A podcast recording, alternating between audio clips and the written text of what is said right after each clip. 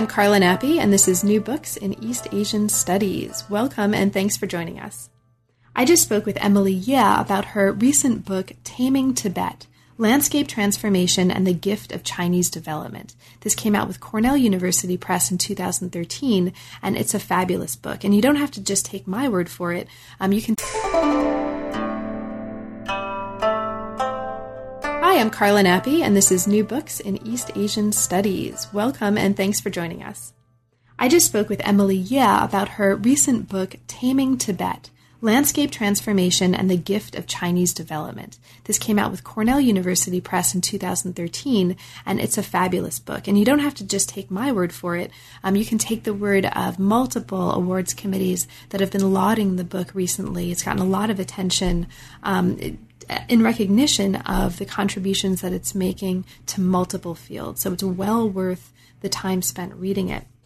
So, this is a book that takes us into the context of 20th and 21st century China since 1950, um, when a process of territorialization, okay, of incorporating Tibet into the body of the state, was happening and was sort of intensifying as a result of three projects that can be loosely subsumed under the rubric of state development. Um, so the three parts of the book take us into successively the 1950s through the 1980s, um, where we see an introduction of state farms and a kind of labor um, that goes into these farms that's producing what Emily is calling a new socialist landscape by working the soil. Then there's a second stage which looks at the 1990s in a context where lots and lots of Han Chinese migrants are moving to the area and are taking up, among other things, vegetable cultivation. And so, um, in this part of the book, we're able to see the relationship between Han Chinese migrants and Tibetans and the ways that this is also transforming not just forms of space and spatiality, but also forms of subjecthood. And then there's a third part of the book that looks at the expansion of the built environment and housing projects in particular in the 2000s, and sort of looked at this as a new round of or a new stage of development and landscape transformation. And it looks specifically at the notion of the gift as a way to get at that. So, over the course of these chapters, there are also um, lots of really fabulous interludes that are moments um, that are taken from Emily's experience working for you know almost a decade or more than a decade on her ethnographic fieldwork that bring us into celebrations, into contexts of fear. Um, they show us jokes. Um, they take us into lots of different kinds of contexts that round out um, our understanding of the way that everyday life is proceeding in these in these conditions, um, and remind us that a lot of the kinds of um, really powerful experiences of fear, experiences of joy, experiences of being given something and having things taken away are happening at the same time. So it's a great book. Um, I will leave you to the conversation and thank you very much for listening. And also, I'll apologize. You'll hear some ambient gardening noise in the background, probably.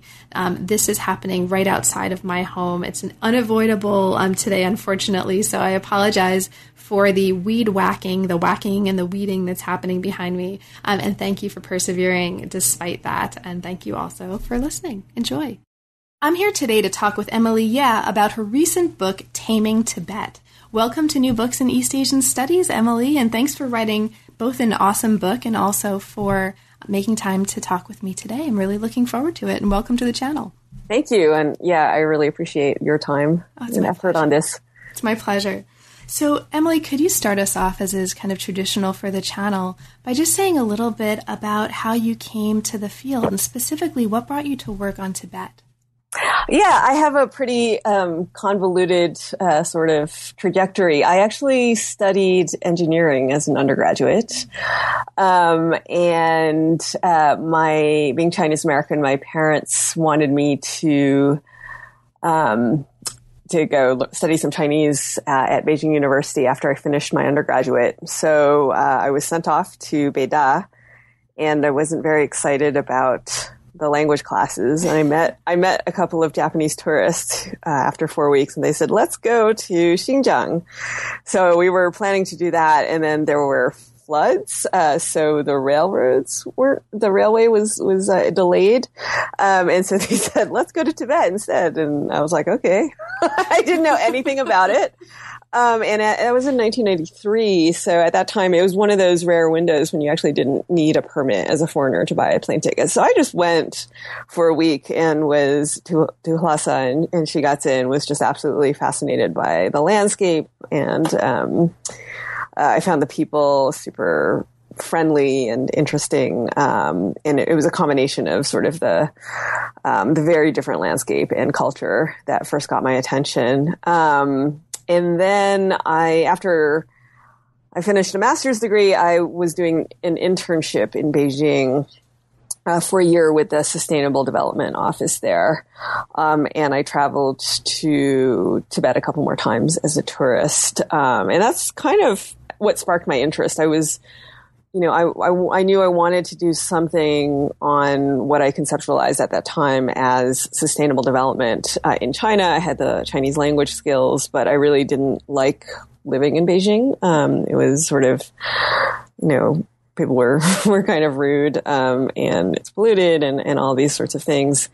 So uh, when I uh, in my doctoral program, I, I uh, received a FLAS and I went to study at Tibet University and, and um, that's kind of how that happened. So it was a very roundabout sort of way. I think a lot of people come to Tibet through, you know, the sort of Tibet movement uh, in in the 90s at that time or the um, or an interest in Buddhism, but for me it was like a sheer accident.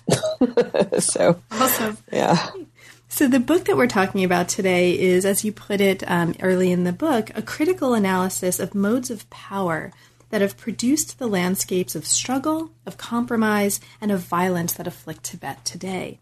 It looks at the production and transformation of the Tibetan landscape since 1950 um, and into the 21st century through careful attention to three key transformation transformations, each of which helps naturalize the belonging of Tibet to the PRC and is a focus for one part of the book. So those three trans, I'll lay out the three transformations, mm-hmm. and then um, maybe I'll ask you to talk a little bit about kind of how you came to this particular topic.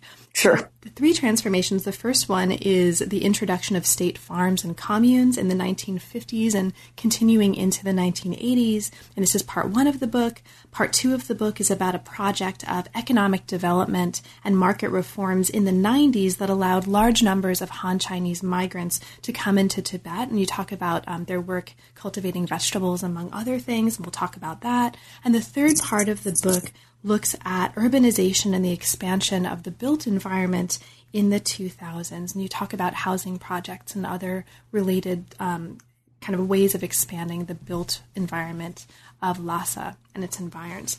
So, how did you come to this particular topic? Why focus on this particular way of construing place and landscape um, in Tibet? And what, what brought you to this particular focus of your research? Yeah, so uh, the the project began really with that middle section, um, which was the focus of uh, of my dissertation. Which uh, it's you know that that was sort of the starting point. And the way I got there was, um, I had studied Tibetan at, at, Tibet University for a year, and um, you know it's hard it, in the late '90s, and it, it's really hard not to notice that all economic activities are sort of dominated by Chinese migrants. Um, and, uh, you know, one of the things that I noticed was that the vegetables are all sort of grown by, by these migrants. Um, and the, the puzzle that really kind of drove my dissertation was sort of, um, coming from a political ecology lens, which, you know, in, in, in one kind of iterations starts with the land user, right, and tries to understand what do people uh, who why do people use land the way they do, and to look at um, sort of local, uh, you know, village level reasons why they do what they do, household level, and then kind of expand out in terms of scales of analysis and then backwards in time. So I was thinking along those lines and trying to understand why um, Chinese migrants uh, were were cultivating vegetables rather than the Tibetans, um, and it became more of a puzzle as I came to realize that the um, the migrants were making quite a lot of money from doing this. In in most cases, um, more so than um, the, the, Tibetan farmers. And then when I started to ask people, uh, you know, they would always say some variation of, well, you know, the Chinese can work really hard and we can't, or we don't like to work, or we don't like to, we can't work as hard as the Chinese. We don't like to get up that early in the morning. And I was really interested in these sorts of two, two sets of puzzles. Like first, why aren't they behaving, you know, in, in what might be seen as an economically rational fashion? But also, why are they behaving in a way that kind of marginalizes Tibetans as a whole in the economy? Um, and then, second, why do their explanations for what they were doing um, echo state discourse when in other ways they were complaining vociferously about both migration and the state?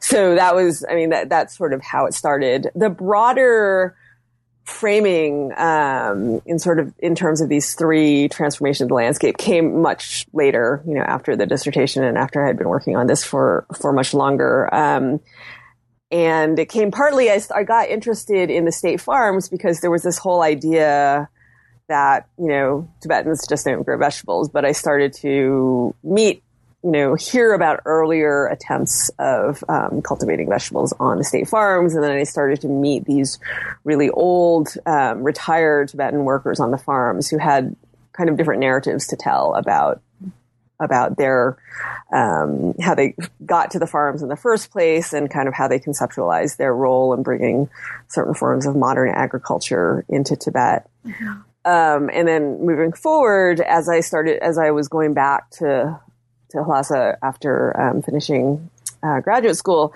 a lot of the villages that I had originally worked in were just sort of paved over. You know, mm-hmm. um, they'd become these uh, apartment blocks, and so I was sort of trying to follow that transformation too. Um, so that that's kind of how the the broader material, you know, and it kind of just struck me that there were these like very um, material kinds of transformations that were going on that were also about transformations of subjectivity. Um, but but the entry point was really the the vegetables. Now the book is focused on Lhasa, um, as you've described it already. And you talk early on in the book about your own methodology and your practice. You describe um, living in urban Lhasa and commuting to farms daily and to other places daily to interview farmers and families, workers, officials, mm-hmm. scientists, and you talk about um, having conducted over 200 right semi-structured interviews, mm-hmm. informal conversations, and observations over about a decade. So this is a really substantive kind of ethnography that you're bringing to bear on this research. Now, let's talk a little bit about that. Mm-hmm. You talk about um, uh, early and late in the book the importance of ethnography as a way to get at the production of state power and mm-hmm. to really to understand spatiality and the, as you call it the production of place. So mm-hmm. can you maybe um, talk about that a little bit? How for you does ethnography and does the particular kind of ethnography that you were doing help you get at that? And, and what are the kind of broader implications that you feel, if any, um, of bringing this kind of methodology to bear and understanding this production of place in the context of state power? Mm-hmm. I mean, I, I guess, um, you know, I feel like the constraints that I faced as a foreign researcher in Tibet um, forced me to understand state power in a way through all the things I couldn't do. Mm-hmm. and so, you know, insofar as ethnography is a method in which um, you're not just sort of handing out surveys or having other people do surveys for you, but you yourself are sort of an, an instrument of the research and you're being transformed by the research um, was really, I think, uh, central to me understanding kind of how the state is sort of um, produced as a powerful entity that you know doesn't actually ontologically exist. And so, um, just the ways in which people are constantly fearful of surveillance and start to surveil themselves, um, manifested for me in, in like how I was thinking and how I was interacting with other people, the kind of constant um, considerations that went on in my mind about who to talk to, who not to talk to, how to talk to them, uh, and so forth. And so that I think over time, uh, what I experienced at first just as sort of sheer frustration at sort of not being able to go live in a village, for example, um, not having permission to do this or that, um, staying home during celebrations because you know everyone says it's best just to stay out of trouble. Those sorts of things gradually. Um, uh, rather than just being frustrating, were eventually helpful for me to to think about, you know, the conditions under which um, and through which people make their their lives um, in an everyday way um, in Lhasa. So you know, and I think um, I mean the you know the ideas about ethnography are are uh, I think well rehearsed um, in a lot of different fields, but with Tibetan studies in particular, I mean, if you look at um, the social science that's produced about Tibet within China. Um, it's very problematic, um, and even and I think there's this idea that you can just go at, at least. You know, uh, the method that is often chosen is for people to just go and ask some pretty surface level questions. Um, and I've seen this with some some other scholarship as well. And and I just feel like in that particular uh, atmosphere, political sort of configuration in particular, you you really just can't assume that, um, you know, a questionnaire is going to get at some of the interesting things that are going on, or even reflect, mm-hmm. um, you know, the, the the the what people actually think or what they're actually doing. So, and then in terms of space, um, again, I mean, I think spatiality you know, part of what I'm really interested in here is embodiment and how space is and places are produced in an embodied way. And I think that that requires observation, right? Mm-hmm. Walking with people, going with people, looking at where they're moving and positioning themselves in place. And that also, I think, is something that ethnography um, is suited for in a way that, you know, analyzing a text or doing a quick interview just doesn't get at. Right. And so. the structure of the book itself actually really beautifully, um, I think, gives bodily and textual and narrative shape to the importance of this process of walking with and um, what you found in some of these moments and brings us into some of these moments. So the chapters alternate with interludes that offer mm-hmm. perspectives and moments, right, from mm-hmm. your own um, research and experience in Tibet, and and that's there from the very beginning, right? When um, we, as we move into the book and we move into a celebration um, in 2001 that led to lots of people basically immobilizing themselves in their homes, and then this kind of opens out into the first chapter. So, can you talk about that structural um, kind of decision? How were you thinking about the design of the book um, in terms of the kind of work you wanted it to do, and, and why interludes like this? Mm-hmm. Um, yeah, that's a that's a great question. I, I had a long struggle with my editor, uh, who at first didn't like the interludes at all. I wanted to um, I wanted to kind of experiment with a way of conveying. I think similar messages as I do in the more in in the chapters themselves, um, but in a like try to experiment with writing in a different way. Um, uh, I'm not being very articulate here, but um, more sort of descriptive and humorous and um, sort of these these vignettes that capture certain moments in a way that I, I explain in more theoretical terms in the chapters, but I think that really encapsulate the experience of living in Lhasa in the contemporary times. Yeah, I mean they're great. I mean, in one of them, you're actually telling us jokes, right? right. And so it's it's a kind of um, kind of creation of a sort of narrative space that you can't really get in the typical prose style that we write as academic, um, right. you know, as as academics. So I think that worked really wonderfully. Okay. Yeah. So the first one is, um, uh, like I said, takes us into a celebration in 2001, which really winds up being um, a condition or a set of conditions for immobility, right? And it mm-hmm. sort of brings us into um, the, this kind of environment of fear and self surveillance and the importance of mobility or lack thereof to create or to prevent the creation of certain kinds of lived space. So mm-hmm. this um, opens up into the first chapter. This looks very closely at forms of state power that shape everyday life in Tibet. And you talk about um, pilgrimage and circumambulation as forms of placemaking and as really being central to the production of Tibetan forms of sociality and community. Right? Mm-hmm. So these are also kind of, and you, and you talk about spatial techniques that constrain what's possible, and you talk specifically about the ways that mobility um, and restrictions on movement are manipulated, especially in times of celebration, um, to, as a form of kind of state power. So, why don't we talk about that? Um, can you talk a little bit about the importance of um, your experience of and, and, your arguments about restrictions on mobility here um, and the way that that creates a kind of disciplining environment um, in this context? Um, sure. So, yeah, I mean, uh, where to start? Um, you talk about picnicking. We could we could start with actually picnicking, um, which is it sounds like a kind of weird um, moment to start with for listeners, but like it's this kind of strange moment that opens up into a whole world of um, you know kind of restrictions that don't seem like they have to do with picnicking, um, but actually kind of manifest in these very seemingly innocuous everyday ways. So.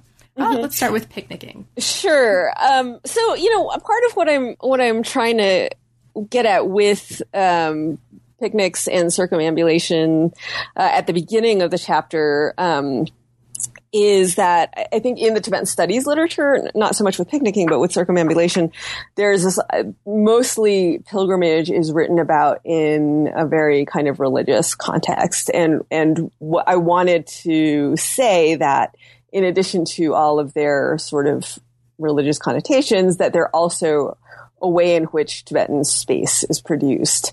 And this becomes particularly noticeable as the state puts more and more restrictions on precisely these type, types of um, of circumambulations. And so in Lhasa in particular, um, you know, even though as an outside observer you go and you see people, uh, uh, you know, going to circumambulate, um, there's there's restrictions on who can and can't um, uh, do the engage in those kinds of activities, and there's lots of fear about what kinds of you know who might be surveilling school children or school teachers or anyone who's a cadre or has a government job on those, um, and.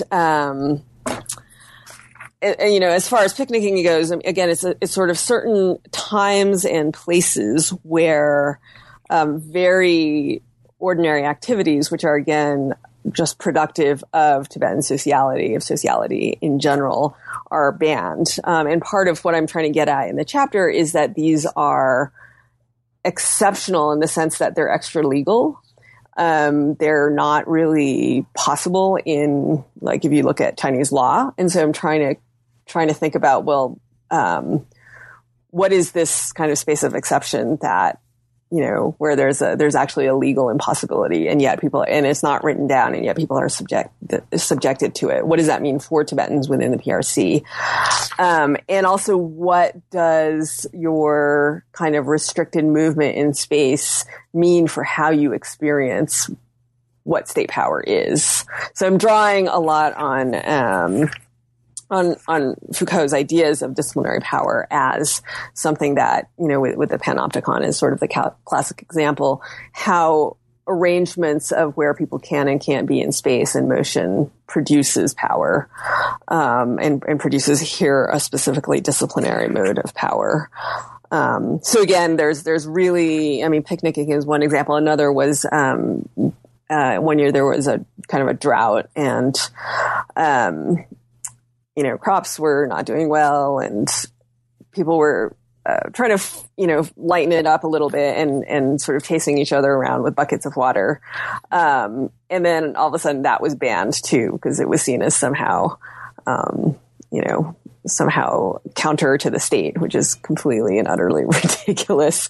Um, but it was just a, another example of how really ordinary spaces and things to do get criminalized in a in a way that's that's outside of the scope of the actual law. Right. I mean, so. you talk about difficulties in just doing things that listeners might, and I certainly did, take for granted, right? Difficulties mm-hmm. in um, getting a passport, yeah, checking yeah, yeah. into mm-hmm. a hotel if, um, and as part of your identification, you are identified as Tibetan. I mean, these mm-hmm. things that you can't even stay in a hotel in Beijing. Um, right. Th- this is pretty serious, and you talk about um, this sort of discipline of everyday life with what you call a politics of fear and a fear mm-hmm. of politics. Mm-hmm. So it's a setting of the stage early on in the book that's really powerful. Um, that really, I think, um, takes us into the right now and the everyday. And then we move from there into the first part of the book, which contextualizes this um, in a history that brings us here. And this is this first moment that we talked about at the very beginning. So, part one, which is soil, focuses on grain and vegetable agriculture in the 1950s when the PRC first established control over Tibet and, as you put it, imposed a new socialist vision of the proper relationship between people and nature. So in chapter two, you bring us into state farms. Um, now, these were key sites of state territorialization in the 1950s, um, and at first they're founded because the PLA army needs to house and feed its troops. So there's a food st- a shortage, and you bring us into the establishment of Tibet's first two state farms in 1952. This was the July 1st State Farm and the August 1st State Farm. So, um, can you just talk a little bit about the importance of this in terms of territorialization? Um, you talk about these farms as key sites of state incorporation and of territorialization. So, what does that mean, and how did these farms contribute to this territorialization in this period? Mm-hmm.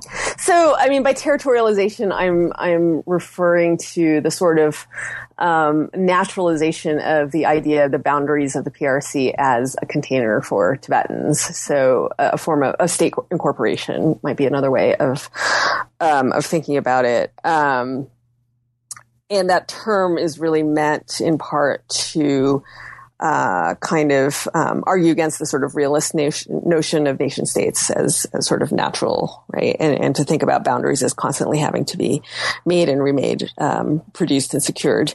And so, on a very sort of basic level, insofar as these farms were pretty much necessary to keep the soldiers there, um, they were key sites of you know territorialization of, of that first part. Um, but also in terms of their success, I think in recruiting Tibetans who, at least at that time, because of other difficulties in terms of class and gender that they were experiencing and that they were able to actually benefit in some ways from the farms um, and become kind of um, embedded in this project of creating a new society um, it uh, you know, it, it was a, a, transformative process for those those people who who started on the farms. Many of whom, the early workers, many of whom became prominent. A lot there were a lot of county leaders and um, cadres of various types um, who were kind of you know really brought into the party state apparatus through the farms, um, and then the whole kind of discourse of and practice of um, sort of you know, scientific agriculture, bringing machines, bringing new varieties of crops, um, is that whole idea of sort of advanced production, um, raising uh, raising productivity is also very much part continues to be part of uh, the state's sort of um, uh, basis of its legitimacy. So in all those ways, I think it it was an important, very important moment in sort of securing that foothold into this broader process. And you talk um, at some point in this chapter really, really interestingly about gendered dimensions of this. So um, early on in the process of developing these state farms, Tibetan female workers volunteer to join the farms, right? And this is like kind of one of many points um, along the stage of um, kind of reading the book where issues of gender and of what it means to be a woman in this context actually come up over and over again in really fascinating ways. Um, so, why are women? Right? Can you talk a little bit about that? Why are women joining these farms, and what's the broader implication for how we understand um, sort of gender, if at all, in this uh, stage of the story? Mm-hmm. Yeah, I was surprised um, when I was meeting these older uh, older workers, just how many of them were women, um, and um, it became clear to me that, um, you know, in Tibetan society as it was, the state farms were a way for uh, women who who ended up there um, in in their various ways to get an education, um, to um, have opportunities to learn things like how to drive a tractor, or you know, kind of leadership um, eventually in the party, um, or even just uh, having better food that they could kind of take home to their parents who were who were living in in Lhasa in various ways at the time. Um, and a lot of the women also talked about sort of, I mean, so the nostalgia, there, this sort of um, nostalgia for the Chinese in the 50s, as opposed to you know how they acted later, um, was was present uh, for both men and women. But women in particular talked about, you know, how the soldiers um, were they were very kind and they didn't try to take advantage of them. And sometimes, um, you know, Tibetan men would would sort of um, taunt them, um, whereas they didn't experience that from the Chinese soldiers. And this is again different from kind of how they feel about what's happening today with the party state and its restrictions on religious practice and so forth. And yet that, that experience is also kind of very real to them. So I, I, sort of, you know, take that set of things and think about, and these are all, all of course, very poor women as well. So it's, it's sort of an intersection of class and, and, and gender. Um, Mm-hmm. mobility and kind of uh, opportunities that were provided by the farm that they didn't have in in the society um, at that time. And I sort of, I think about that as um, you know, in relation to actually what Charlene Makley um, has also written about the state incorporation in Amdo of incorporation having territorialization having a gendered dimension of sort of um, emasculization in you know in terms of the, the position of men and, and women within Tibetan society and how that's kind of changed at these particular sites of incorporation. Now, as we move from this into the second part of the book, we move from soil to plastic. And we move to mm-hmm. part two, which looks at the production of the Lhasa landscape after decollectivization. So here um, we have a context in which Han migrants were able to move into Lhasa to grow veggies in plastic greenhouses. There's a lot more going on. So mm-hmm. after um, this really wonderful interlude on jokes, mm-hmm. humor on page 96 that I just want to mark and sort of mm-hmm. it in that so that listeners go to that because it's hilarious and fabulous. Um, we you take us into a couple of chapters um, that explore this. And so, chapter three looks at what's happening since the early 1990s as Han migrants are being welcomed into Tibet as part of official development discourse. Now, mm-hmm. they're sent mostly not to the richest or poorest villages, but to those in between. And you take us into some of those, and they're actually able to make more money cultivating veggies in Tibet um, than working at home. Now, you talk about the creation of um, an idea of a little Sichuan mm-hmm. um, by sort of dominating the visible economic activities here. Um, and you also talk about something that you mentioned um, earlier on, and I'll just kind of mark this and then move on so that we can um, talk about what comes next, which is that they're, you describe them being kind of resentful of what they see as a kind of unfair allocation of state resources to Tibet. So even though mm-hmm. they're they're making money there, there's also this discourse of well, it's unfair because there's mm-hmm. you know more resources going here than um, than elsewhere. And this brings us into a couple more chapters that look at um, kind of other sort of um, concrete manifestations of this transformation um, in different ways and at, at, different scales. So the fourth chapter looks at the interactions of local Tibetans with these Han migrants who are renting their land for vegetable cultivation. And here's why I want to just kind of open it out and ask you um, to talk a little bit about this. Now, you talk about the households who rent land to Han migrants um, doing so willingly. And so maybe let's talk about that. Um, so, mm-hmm. can you just um, bring us into this? Why are households renting their land to Han migrants, and and what's going on there um, that we need to understand in order to understand that choice? Yeah, so I'm. I guess uh, I'm trying to say that there's uh, a whole set of different reasons why um, people, households end up doing this and that it can't really be reduced to a purely political economic one or a purely spatial one or a purely kind of cultural political one, but rather that these things are overdetermined and they kind of constitute each other. Um, but some of the rationales are, um, you know, partly there's there's issues of kind of land allocation and how property was alloc- use rights were allocated at um, at decollectivization, where you have uh, each household having pretty small, disparate plots, um, kind of all around the village, and but for economies of scale, um, for greenhouse cultivation, you actually need kind of a concentrated area, and so you could imagine households just perhaps themselves, you know, taking out contracts with other people in the households. But but this was not really something that kind of um, seemed to be within the realm of the possible or something that people thought about very much. And I think it was partly, you know, my sense from these villages was that it was very, because the, the going market prices, the prices that Han migrants were willing to pay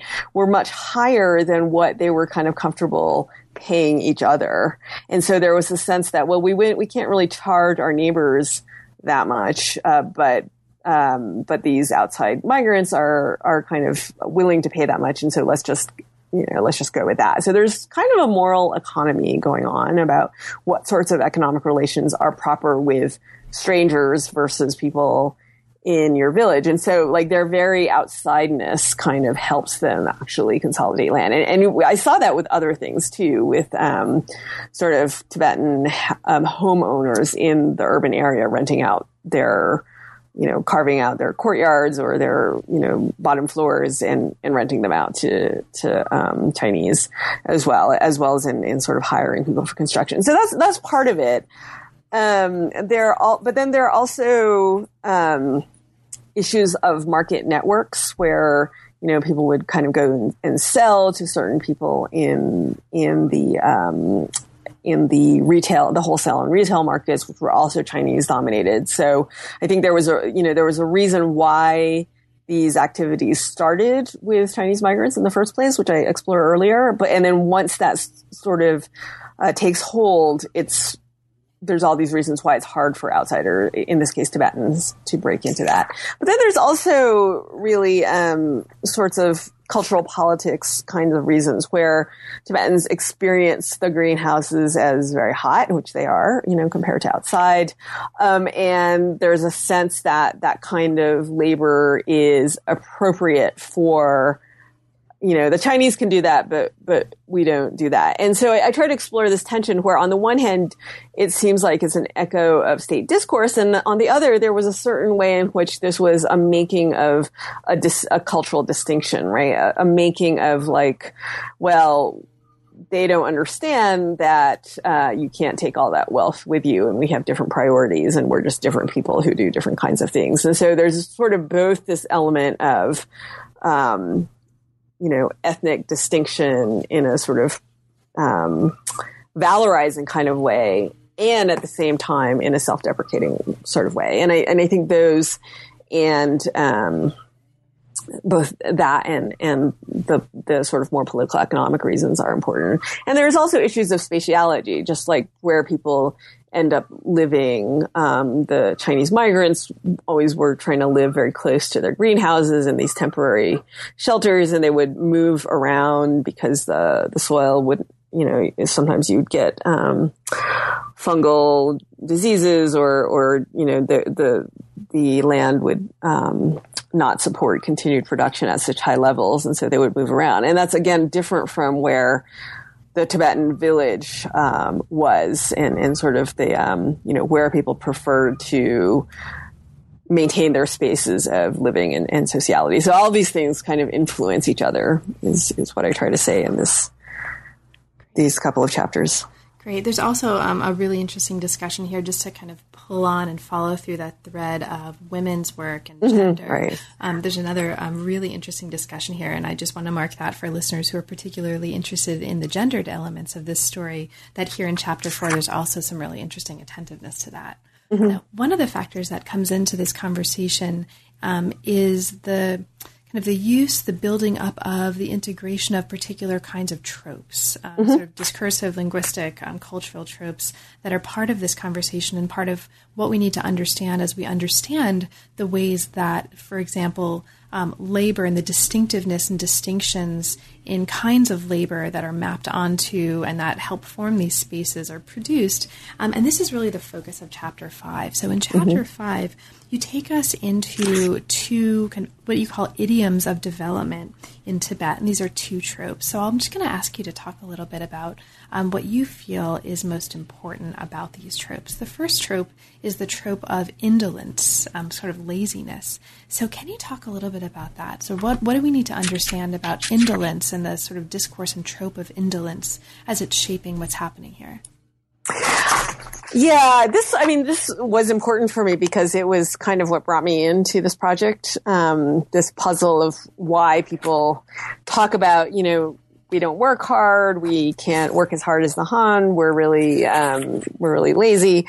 Um, and what I try to explore here is how this is sort of simultaneously, um, a form of, uh, sort of self critique um, that uh, you know that that kind of echoes state discourse that almost seems to take it for granted and sort of common sense, but also again a way of maintaining a distinction um, with uh, with with China, with um, uh, from from the Han, and so and I think what was what becomes evident is that people mobilize this way of understanding themselves um, in relationship to the broader project of development, which casts them as um, casts them as kind of lazy and and and um, unwilling, unable to work,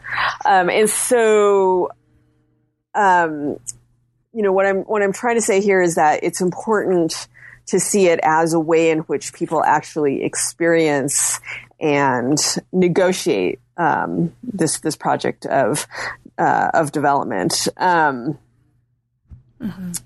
Um, Speaking yeah, of sorry. work, I'm sure um, you can all hear that there's work happening outside. So there's lots of gardening happening outside the buildings. If you hear a kind of low level um, labor happening outside, or sort of a low level audio um, of the that's just weeds being whacked, folks. Right. So we'll just we'll just let that happen.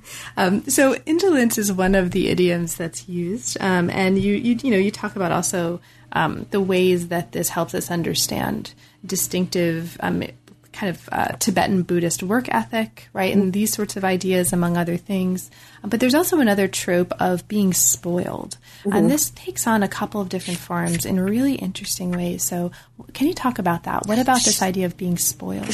Sure. Yeah. And I, I do want to say one more thing that I uh, oh, sure. earlier. Yeah. Just about indolence. I mean, I think, uh, again, part of what I'm trying to um, map out is how these sort of cultural politics and political economy actually constitute each other. And so, you know, part of how people end up with this trope is because of these larger structural inequalities. But then this trope, while being on the one hand celebratory, also, I think, further feeds into or justifies um, or you know is experienced as why people don't engage in in, in vegetable farming but other kinds of economic activities too. So it, it almost ends up reinforcing the the political economy. And so you know I, I'm I'm quite interested throughout the book in exploring how these things you know are are actually related to each other and not sort of merely cultural right? How how how cultural politics is can be kind of a material force too. As for being spoiled, um, yeah, I was uh, at first. Um, I heard the term in in the context of people talking about what too much chemical fertilizers do. So I was talking to people about, you know, um, like in the two, early 2000s, uh, Tibetans were not so happy about using a lot of chemical inputs, but we're saying, well, now that we've had to do it for a while, we have to keep using chemical fertilizers because the spoil the, the soil is spoiled. Um, but then that very same idea comes up when people talk about urbanization, right? And how um, when their children go to the city, um, and sort of hang out, they become spoiled, and then they can't um, they can't work.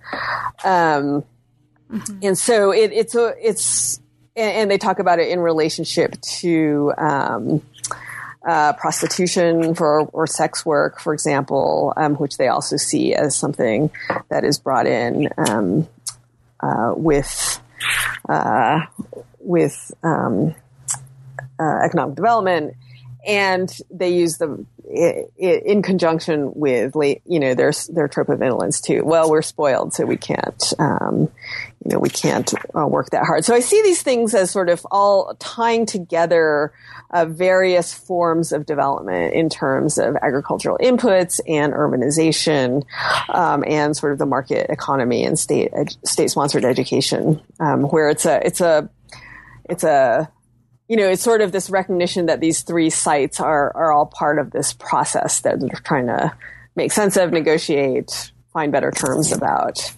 Um, so, in, in, you know, it's also again, it's both sort of a, a you know, one can be spoiled in a sort of um, pleasurable way into certain habits, but they're also one recognizes that those habits are leading to certain forms of dependency that are that are problematic in the end. So I see it as a very powerful way in which people think about economic development. Um. Now, as we move from this to the next part of the book, we move from soil to concrete. Mm-hmm. And we move to the third part. So this focuses on the making of new built landscapes in the first decades of the, or the first decade rather, of the 21st century. Now, you say that this intensified processes of state territorialization, and we see how that happens in the two chapters to come. But before we get to chapter six, um, we get to something we have to talk about, uh, which is Michael Jackson. Yep. So there's an interlude, which is this fabulous interlude that looks at an installation piece um, by an artist uh, in January 2004. This is an installation piece called Transplantation, um, and it involves Michael Jackson. And I and could you please explain to listeners how and why that is, and what Michael Jackson has to do with the story about Lhasa? Sure. Yeah, I love. I I really love this um, piece, and it actually ends up being uh, part of the the cover as yeah. well. Um, and when I heard the artist um, who was part of this Gendun Choephel Artist Guild, uh, when I heard him explain, you know, what this, tra- what this piece was about, I just I kind of had to find a way to include it. And so he, you know, he has this uh, this very pink picture of Michael Jackson. Um, and it's uh, next to two Chinese New Year figurines, and it's in a little cage, and it's kind of there's some water on the ground, um, and it's set against the potala. And his, um, I won't. I won't uh, go through his entire explanation, but he's basically presenting Michael Jackson as sort of this metaphor for the experience of of being a Lhasa resident. Um, and he says, he explains that, you know, he first saw the poster of Michael Jackson when he was pretty young and, um, you know, people brought in posters from, from Nepal. And, uh, he said that people would kind of look at the posters of Michael Jackson and say, Oh, what a beautiful girl, you know, uh, because he had long hair. And so everyone thought he was a girl. And so he said this kind of indeterminacy of like, is he female or male? and also is he black or white um, was kind of resonant with how it's what it's like to be a Lhasa resident, where you don't quite know what you are because things are changing so fast. Like, are you Tibetan or Chinese or some sort of strange hybrid? That's that's neither. Um, and then I think the other there are many powerful things, but another thing he says is he saw this video of um, Michael Jackson, right? What what he would have looked like had he never, you know, undergone plastic surgery. Um, and and the artist says, well, he's actually quite good looking. And then you see like what he ended up looking like. And um, he says, well, this is kind of like what's happening to Lhasa, right? We keep making these sort of cosmetic appearances for more development. And what we've ended up with is this really kind of unpleasant hybrid thing, right? It's a hybridity that you don't, they're not celebrating at all. They're, they're just sort of, um, uh, kind of despairing of, of this hybrid situation that they find themselves in. And there, there's a lot more to it, which I won't go through, but, um, you know, it's, it's really about this, for him, it captures this confusing state of being Tibetan today in contemporary China. And and there's some, you know, there's some in English we say neither fish nor fowl. In in Tibetan there's a term ramaluk, which means neither goat nor sheep. Um, and he sort of says it kind of captures that sense of kind of confused identity. You know, like there was, there's been a lot of celebratory literature about hybridity, but this is a, a distinctly non-celebratory moment, which, which I think captured, a, captures a lot of the, again, the, the lived experience of, of, of being a resident of Lhasa and Tibet more generally today. And you can actually see a lot of these themes um, playing out in the context of built housing, right? And housing mm-hmm. projects in the next right. chapter. So maybe this is a good um, time to just turn to that. So okay. can you talk a little bit about that, like these concerns with um, hybridity and this sort of um, the, the shifting um, home spaces, right, and the shifting housing spaces that are coming out of this moment, which is very much a, a, focus of chapter six, is part of this urbanization. What's going on there? And for you, what's most important about um, what's happening in terms of the building of new private housing that kind of encapsulates um, some of what you've been talking about? Mm-hmm. So urbanization has been um, a hugely of course, important thing throughout China.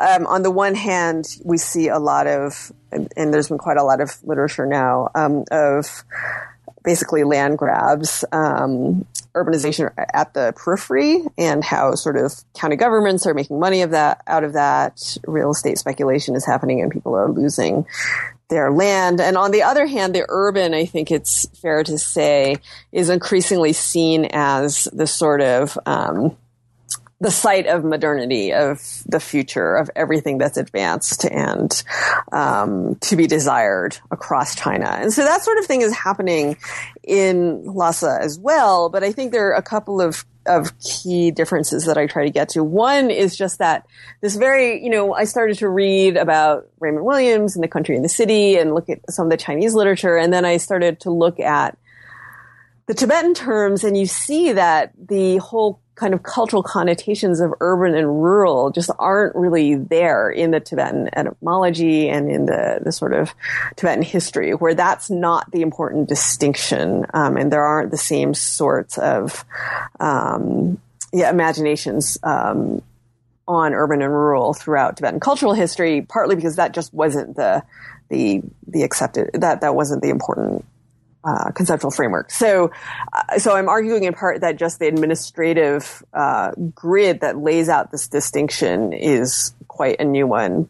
Uh, but then at the same time, we have these. Um, this massive wave of of um, house building, so you know everyone I knew who had a government job was like doing zhuangxiu, right? They were all uh, fixing up their houses, um, and they were building these sort of quote unquote retirement houses, which often, you know, in a lot of cases, just they looked very out of place in the landscape. Um, if you look at the sort of housing brochures that were were produced at the time, there are these landscapes that are um, and these housing forms that are totally alien to um, to Tibetan cultural practices and and and um, uh, and everything kind of around those um, those plans. So both with the sort of lux not luxury but sort of middle class sort of private homes, and with the homes that were being built for farmers who were resettled, they were using these plans that were very much imported from other places,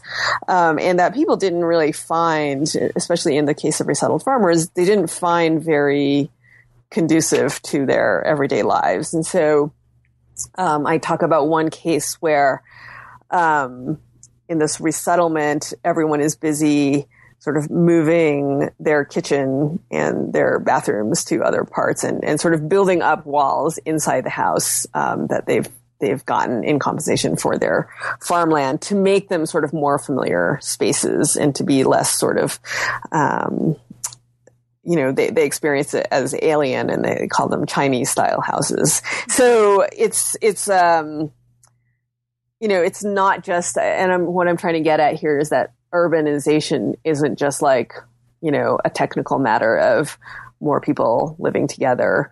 Um, but it's really experienced um, in a very, again, embodied spatial way as a as, as quite alien, you know, and uh, also older people um, really complained about sort of the squeezing together of people um, into small spaces. Um, um, yeah, experiencing it as, as, you know, as one woman said, like, you know, she, she said, I don't know how they're going to move my corpse out of here when I die. Right. That's very sort of, uh, dark sort of humor. Um, but you know that that was kind of um, again an imposition of an alien way of living is, was how she was experiencing all this uh, urbanization.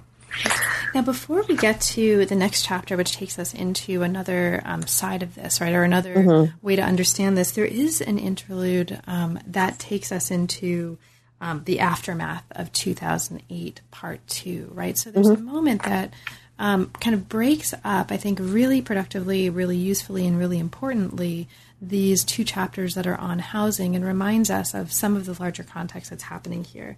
This is a context um, in the aftermath of 2008 where you talk about, among other things, um, really this fear. Um, people in this um, interlude are being locked up because they're running away because they're afraid of the police. So they're, be- I mean, just the the kind of environment uh, to live in and this kind of is just it's it's really affecting and it's really powerful to try to imagine this and try to kind of put yourself in this place as a reader. So I'd love if you could talk a little bit about for you the importance of reminding us of this moment at this point in this story. Why is it important to take us into the aftermath of 2008 again while we're in the process of thinking about and reading about um, this urbanization and these housing projects?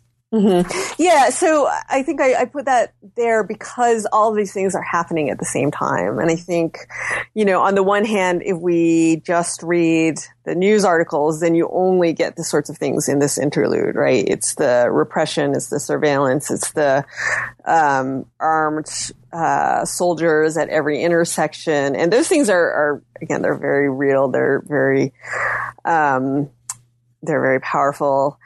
Um, and then if you read, you know, what the Chinese government says it's doing, it's about providing gifts of housing to people. And, and these two things are happening simultaneously. And I see them as tied together, um, very much by this kind of shifting form of power where you know, the state will give you certain things, um, or say it's giving you certain things if it's actually taking land away from you in the case of land expropriation, but, you know, building a house.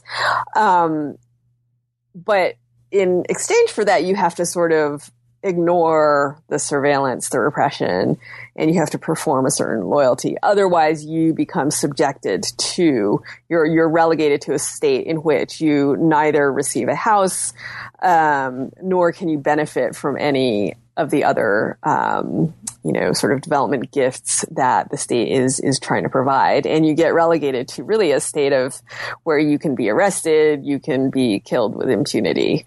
Um, so I, I, see them as really, actually, very much tied together, even though they seem radically different. They're happening at the same time in space. Thank you. And that's really useful. And it's also, um, it really nicely leads us into what's happening in the next chapter, insofar as you're mentioning the, the rubric of gifts and gifting. Mm-hmm. Now, chapter seven looks at a particular housing project. It looks at something called the Comfortable Housing Project, which was a massive development program aimed at building housing across Tibet's rural landscape. And one of the really interesting things that's happening conceptually and methodologically in this chapter is you're taking on this rubric of um, kind of building new houses as a gift mm-hmm. and kind of saying, well, yeah, on one hand, like really, like, you know, we need to critically look at this, but at the same time, understanding this rhetoric of the gift is actually a really useful way methodologically of trying to understand what's going on here. And that is um, by using the idea of indebtedness engineering. Mm-hmm. So you take us into the importance of gifting as a way of in engineering indebtedness in the concept or in the context of this housing project. So could you talk a little bit about that gifting, indebtedness engineering, and how that's playing out in the context of this housing project here? Sure. So the gift is important to me because it's a way in, well, first it's, it's very much seen, you can see it in state discourse. And it was also a way for me into this, again, a, a way of trying to speak to, um, bigger public debates about Tibet where, you know, if you read, um, uh, Tibet movement, for example, literature, they'll say, "Oh, there's no, you know, there's no gift. That's completely ridiculous." Like, um, and I and I, I'm trying to say, well, actually, we we actually take it seriously. We can see something um, important going on, and part of it is that um, you know, kind of relying on Marcel Mauss, right? He says a gift is both present and poison. And it's not just that, you know, sometimes it's one or the other, but it's always some combination of both.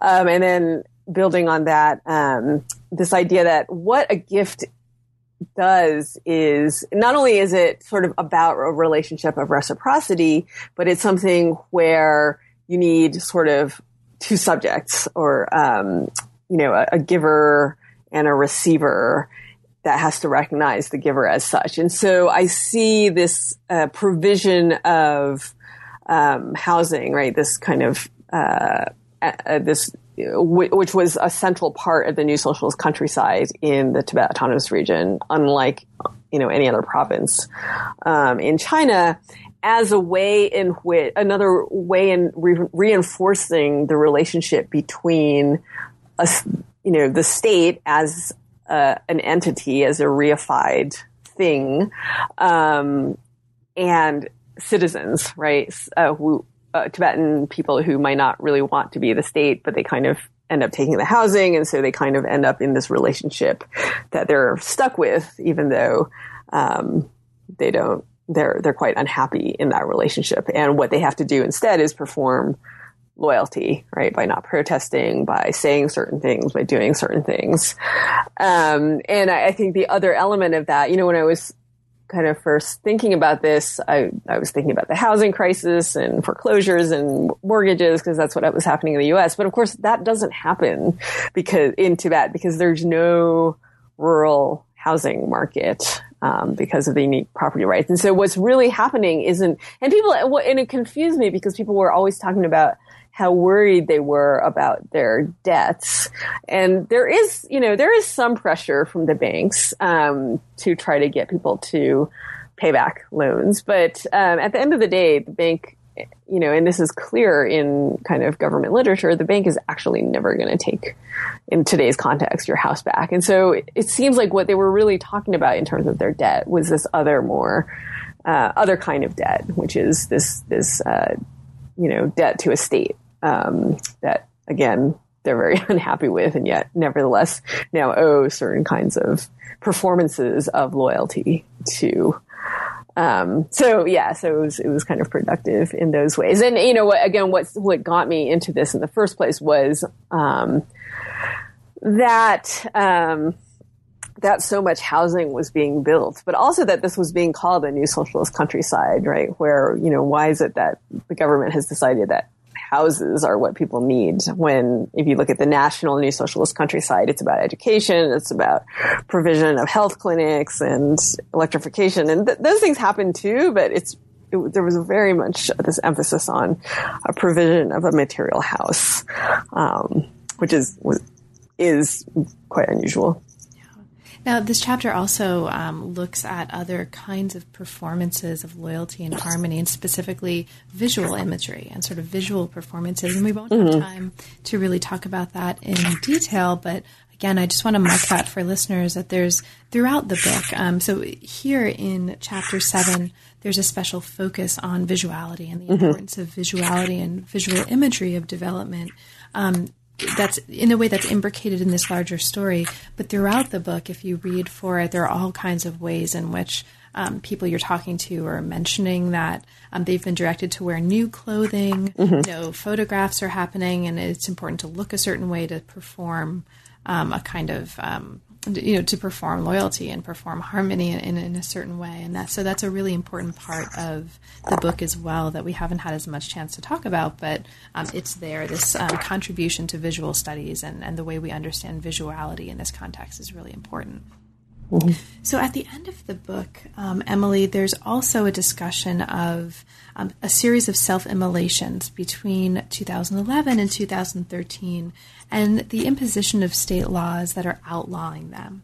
And you mm-hmm. talk about the state um, claiming the role in this context as an arbiter of death.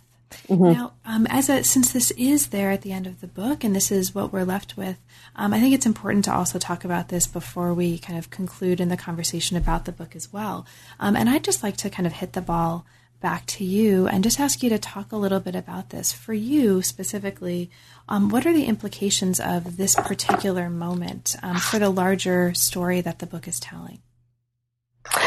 Yeah, I mean, I so I wrote about the in an afterword um, about fire, about self-immolation, because it it you know it seems impossible.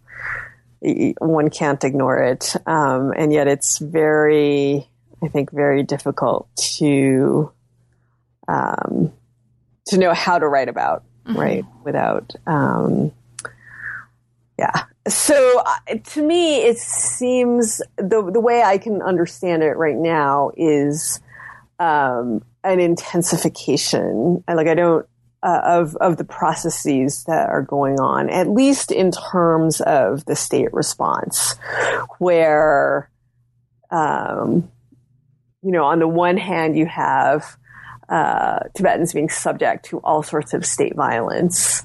Um, uh, people being killed during protests. And on the other hand, you have people walking around with, you have now, you know, Army PAP walking around with fire extinguishers to try to prevent people from committing suicide th- uh, through self-immolation. And so it seems, you know, as I sort of uh, talk about sovereign power and and um, different configurations or emphases on on sovereign or disciplinary or or uh, biopower throughout the book, it seems like a further intensification of sovereign power, where it is the state who gets to decide. Um, not only if you live, but also like if you die, it's not going to be your choice, right? It's the state which will let you die or not. Um, but also the way that that's been tied very directly to development provisions, I think, is, is a further inter- intensification of the processes that I talked about in the um, the preceding chapter. The the um, um, about the new socialist countryside, because again, what we we've seen new regulations where you know, if anyone goes to, for example, mourn with the family of self-immolators, then um, they're cut off from development aid, or villages or entire townships can be cut off from development aid. So you see it. I mean, there it's no, it's not hidden, right? It's a very direct sort of, you know, we'll give you the material goods, but you have to uphold your end of the bargain, which is to be loyal. And one of the ways in which you be you're supposed to be loyal is to not, you know, not uh, protest in this way. Um, so you know, I, I, I feel like self-immolation is such a difficult thing to write about um, because of the very nature of the act, and I. Um, mm-hmm. But I felt like I could at least address how I see the state, how it comes out of a certain set of processes and how the response is so far an intensification of those processes. Um, so I, I, guess it's kind of a depressing way to end the book, but um, but it's important. it's powerful yeah. and it's important, and I think it's fitting um, for the structure as well. I mean, you take us into soil and plastic and concrete, and then we end with fire. And I, mm-hmm. I think this um, this is part an important part of the story, and reminding us that of the end, reminding us of that at the end, I think is a is a very powerful statement. So, Emily, uh, there's a million things that we haven't talked about, right, that are in the book. Um, there's a lot going on here. It's an extraordinarily rich study. Um, and we've really just scratched the surface. Um, but given that, is there anything in particular that we didn't have a chance to talk about, but that you'd like to mention for listeners? Um, I guess I'll just I'll say a couple of uh, maybe humorous things about reactions to the book. um, so you know, one is that just that territorialization is actually a key theme that I see tying together uh, the the book as a whole, and and uh, I actually wanted to call it territorializing Tibet. Mm-hmm. Um, and the editor very uh, intelligently said, you know, no way, nobody will ever pick up a, um, a, a, title by that name. They actually suggested, though, um, a title that uh, included the phrase socialist landscapes on the roof of the world, which I, I successfully fended off because I really didn't want to have that sort of tired trope in it um, either. But so I, I just, uh, yeah, I ended up calling it Taming um, in part because I think um, it, it, it, actually ends up nicely think resonating. It's a sort of a cultural, um, culturally appropriate or, or resonant way of speaking about territorialization, um, insofar as the landscape of Tibet itself um, was seen as having been tamed. It was conceptualized as a supine demoness that was then sort of tamed by Buddhism.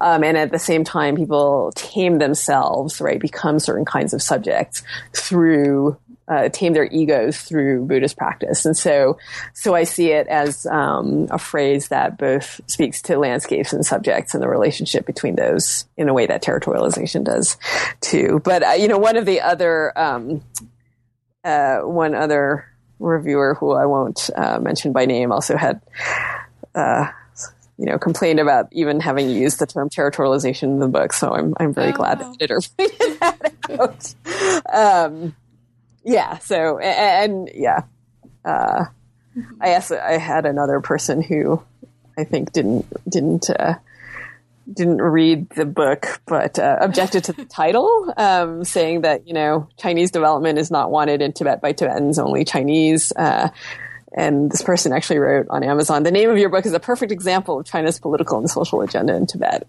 So, oh wow, well, maybe, maybe, try reading it. That's a good thing to do. But, yeah. Anyway, it was, it was, it was quite funny for me because uh, you know the editor had also been worried about the gift and that it might be seen in the wrong way. And I, you know, I, I kind of want to, I wanted to have that that sort of like, oh, well, what does she mean by that? And how do we, how do we actually think about that?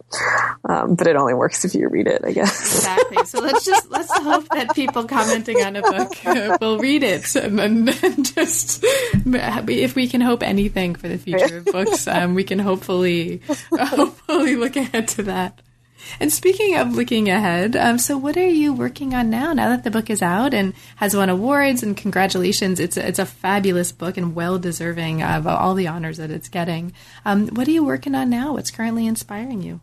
Um, well, yeah, thank you for that. Um, so I've been working for a while now on um, this idea of environmentalism in Tibet, and so I'm trying to see if I can, you know, pull together a, a short book about that. I'm I'm really interested in this certain moment in the 2000s when a lot of Tibetans were sort of becoming environmentalists, um, forming environmental organizations, um, and sort of that moment in which transnational interest in biodiversity conservation and Chinese, uh, China, Chinese um, environmental movement and Tibetans came together around a project of Tibetan environmental protection.